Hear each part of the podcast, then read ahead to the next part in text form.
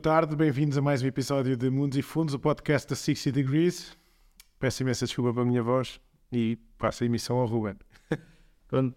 Uh, esta semana vamos começar aqui de uma maneira um bocado diferente. As semanas anteriores tínhamos aqui uma certa dinâmica com o jogo inicial, mas devido ao descalabro da semana passada em que nenhum de nós foi capaz de resolver o, o, o problema, temos que afinar o modelo. Uh, tivemos que afinar aqui o modelo e para não passarmos mais figuras esta semana temos ainda aqui uma fase de recuperação. Talvez na próxima semana já tenhamos um novo desafio. Uh, com base nisto, esta semana já começávamos diretamente ao tema do nosso podcast e gostaria de falar aqui com o Nuno um bocadinho sobre a atualidade dos mercados financeiros. O que esperar agora desta semana, que pelo que percebemos vai haver muitos eventos económicos e muitas empresas nos Estados Unidos a lançar resultados. Uh, quais é que serão as, as perspectivas da 60 Degrees, com a opinião do Nuno, para, para estes temas? Acho que é um excelente tema.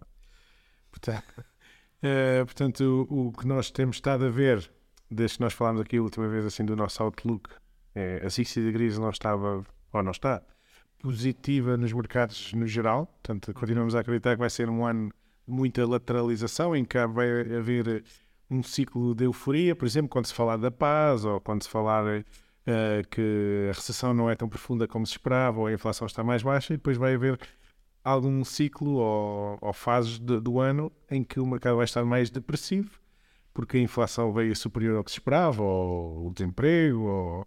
Portanto, os dados, à medida que vão saindo, o mercado este, durante este ano vai, vai posicionar-se só muito para um lado ou muito para o outro.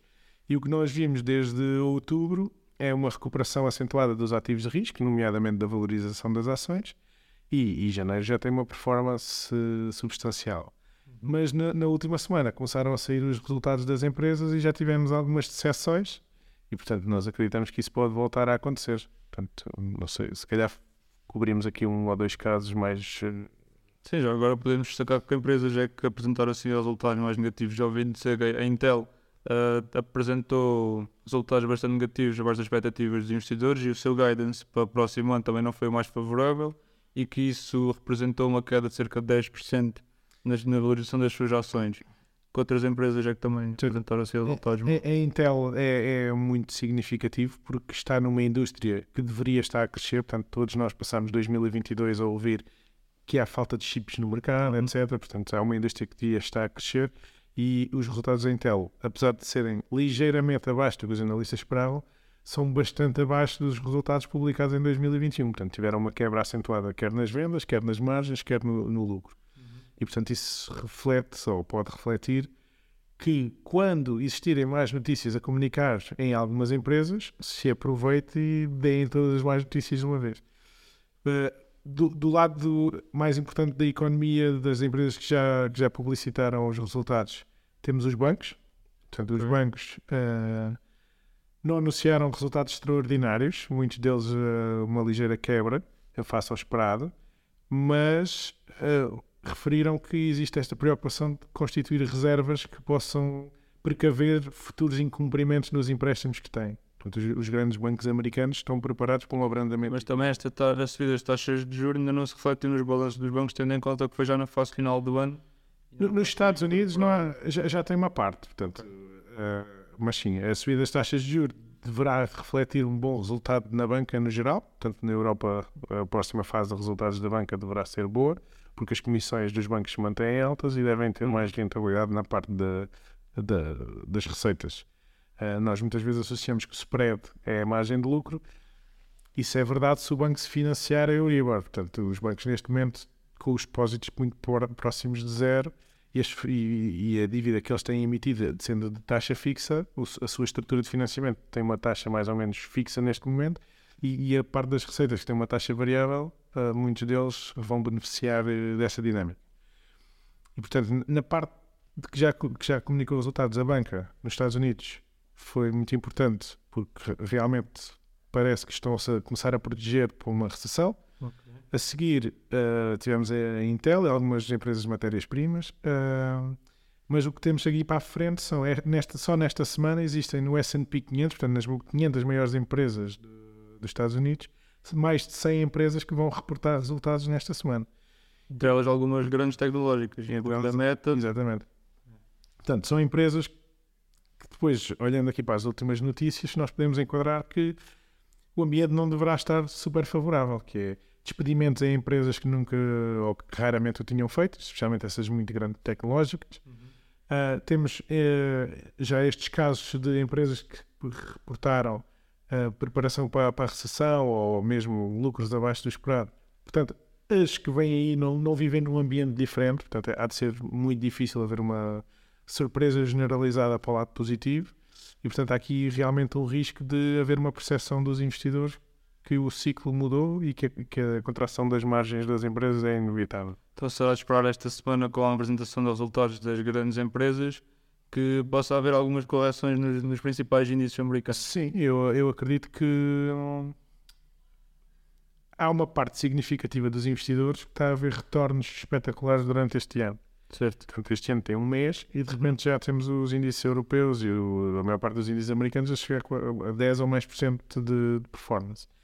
E, portanto, conjugando esse facto com o, o fator da economia não estar a melhorar e poder haver uma alteração da percepção, poderá haver aqui alguma volatilidade até destes investidores protegerem, uh, protegerem estes ganhos que já, que já tiveram. E, portanto, um aumento de volatilidade eu diria que é quase inevitável.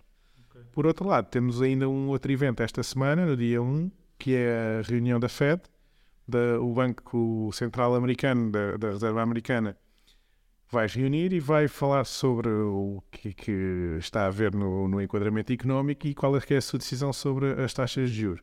Até agora, nas últimas reuniões, eles têm subido sempre as taxas de juros uh, eh, 0,5% em cada reunião e o mercado tem, de algum modo, uma expectativa que esse movimento abrande e passem pelo menos por uma subida de 0,25% por reunião.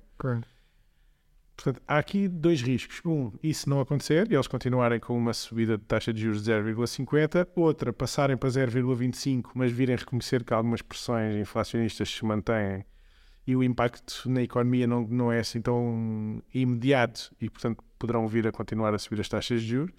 E tudo isso será uma percepção, na minha opinião, mais uh, menos benéfica do que o mercado está já a descontar. Okay. E, e, portanto, poderá, mais uma vez, trazer aqui alguma oscilação ao mercado, esta interpretação da mensagem que vem da Reserva Federal e uh, depois uh, as interpretações de segunda linha que as pessoas às vezes fazem, de será o que é que eles querem dizer. Uh, e a nível europeu, não, também vi que esta semana o BCE também vai apresentar a sua, as suas conclusões em relação à subida das taxas de juros. É isso. Portanto, o Banco Central Europeu uh, tem andado um bocadinho na esteira do, do Banco Americano e assim que teve uma oportunidade começou a comunicar que talvez começasse a pensar em pausar as, as subidas de taxa de juros. A economia europeia está mais frágil do que a economia americana. Temos um conflito aqui também à porta. Sim. É verdade que o inverno não foi tão rigoroso como se poderia antecipar e as reservas de gás, uh, até ver, não, não, não desapareceram. E, portanto, a Europa conseguiu manter a atividade a um preço razoável. E mas a verdade é que pronto, este conflito não está de todo resolvido. Parece que as coisas até estão a escalar, mais armas e mais modernas, pelo menos para a Ucrânia, que é o lado da informação que nós temos. Do lado da Rússia também fala-se que estão a reunir mais homens e, portanto, poderá haver aqui um prolongar deste conflito que não é bom para a Europa no geral. E tendo em conta este rally de início do ano nos mercados europeus, será de esperar agora um abrandamento ou talvez algum, algum secuar por parte dos mercados? É, é preciso mais uma vez haver uma alteração da percepção. Uh, aqui o que aconteceu foi as ações no bloco europeu estavam muito mais baratas uh, comparativamente com os resultados que as próprias empresas produzem do que nos Estados Unidos. Uhum. Portanto, houve um reajustar do equilíbrio entre estes dois blocos e tem havido um movimento favorável e pode-se verificar isso pela valorização do euro face ao dólar. Portanto, tem havido um fluxo de dinheiro que se está a transformar de dólares em euros e é isso é que faz a valorização do euro. E, portanto eu acredito que vamos assistir a uma pausa uh, dessa valorização dos ativos de risco no geral e se é mais Estados Unidos, se é mais Europa, é aqui o, uh, o par do euro-dólar que nós vamos perceber os sinais se os fluxos financeiros estão a migrar para um lado ou a migrar para o outro. Um, uma componente importante que pode afetar estes fluxos financeiros é fala-se de uma desdolarização do, do petróleo, portanto uhum. o petróleo é transacionada desde há muitos anos no mercado internacional em dólares e agora a China está a intrometer-se nestes mercados com acordos bilaterais entre a China e países produtores de petróleo para transacionarem em moeda chinesa, em yuan. E, portanto, isso pode, de alguma maneira, alterar aqui também o, a necessidade dos países comprarem dólares. Perdão, está, está difícil. Uh, eu acho que tocaram no, no tópico da China, se calhar também já cobrimos a Europa e um bocado dos Estados Unidos, falaram um bocado sobre a China. Qual é a perspectiva sobre os mercados emergentes para esta altura do ano? Portanto, quase a morrer. A China, a China teve uma recuperação também muito forte dos ativos de risco, desde o Congresso do Partido Comunista Chinês, parece com uma estabilidade nas políticas, uhum. e algumas empresas tecnológicas que tinham sofrido bastante recuperaram imenso. Portanto, só para dar um exemplo, a Alibaba, por exemplo, recuperou quase 100%, uh, duplicou o valor da cotação. E, portanto, o que é que nós temos? Temos uma economia que continua com problemas ao nível do mercado imobiliário, ao nível do emprego, porque estiveram praticamente fechados em confinamento até recentemente. E existe aqui o, a possibilidade de muitas empresas começarem a mudar parte da sua produção da China para outros países à volta, de maneira a tentarem proteger as suas cadeias de abastecimento. E, portanto, só durante o próximo ano é que nós vamos ter uma percepção de como é que estas dinâmicas, na realidade, se desenrolam. Na parte da performance dos ativos de risco, os ativos de risco têm são muito correlacionados, portanto, quando as ações de um bloco estão positivas, especialmente nos Estados Unidos, contagiam todos os outros e, portanto, havendo uma reversão, poderá haver uma reversão também nos outros blocos, incluindo noutros ativos mais arriscados, como bitcoins, etc. E, portanto, teremos que ter um acompanhamento próximo destes ativos, porque são temáticos, digamos assim. E, e, mais uma vez, é isso que nós fazemos, não é? Portanto, nós não queremos aqui dar a ideia que toda a gente tem que ser especialista financeiro e acompanhar todas estas variáveis todos os dias, mas nós existimos, o nosso serviço, digamos assim, pretende fazer isso em nome de, dos investidores. Ou seja, todas estas coisas que o Nuno está aqui a, a evitar, as pessoas não têm que fazer este trabalho, é a função da 60 Degrees acompanhar os mercados nesta ótica e fazer a alocação dos ativos consoante as suas perspectivas. É, é porque acaba por ser perigoso às vezes eu como investidor, mas que não acompanho diariamente as notícias, não estou em cima, uhum. uh, achar que tenho os meus riscos controlados e depois de repente sou surpreendido. E podemos ver o caso de que está a acontecer na Índia. Há um senhor que é, já era o terceiro mais rico do mundo, que era o senhor Adani, tem várias empresas cotadas uhum. e que, através de um, um fundo que fez um estudo sobre as suas empresas e que alega que há fraude nas contas das empresas, de repente essas empresas já perderam mais de 70 mil milhões de dólares de valorização e estão a contaminar o mercado indiano como um todo. E, portanto, quem investe na Índia, mas não está em cima do acontecimento, nem tem nenhum ponto de ligação local, nem tem um conjunto de notícias que pode acompanhar, nem pontos de referência para comunicar no mercado local, acaba por estar exposta quando sabe as notícias já é muito mais. mais tarde do que, do que os outros investidores. E, hum. e, pode tomar decisões com base na informação que já não é relevante apenas porque foi surpreendido uh, com a informação que pronto, uh, foi de repente, mas já vem tarde. É por isso que é importante as pessoas não alocarem muito dinheiro nestes investimentos sobre, os quais não têm grande conhecimento ou Uh, em contrapartida, se não têm confiança para investir por elas próprias, delegarem a alguém com a expertise para o, fazer o trabalho por eles. Sim, eu, eu, continuo a defender que é mais importante uh, as pessoas saberem como avaliar estes profissionais que dizem que são experts em alguma coisa, não é? Uhum.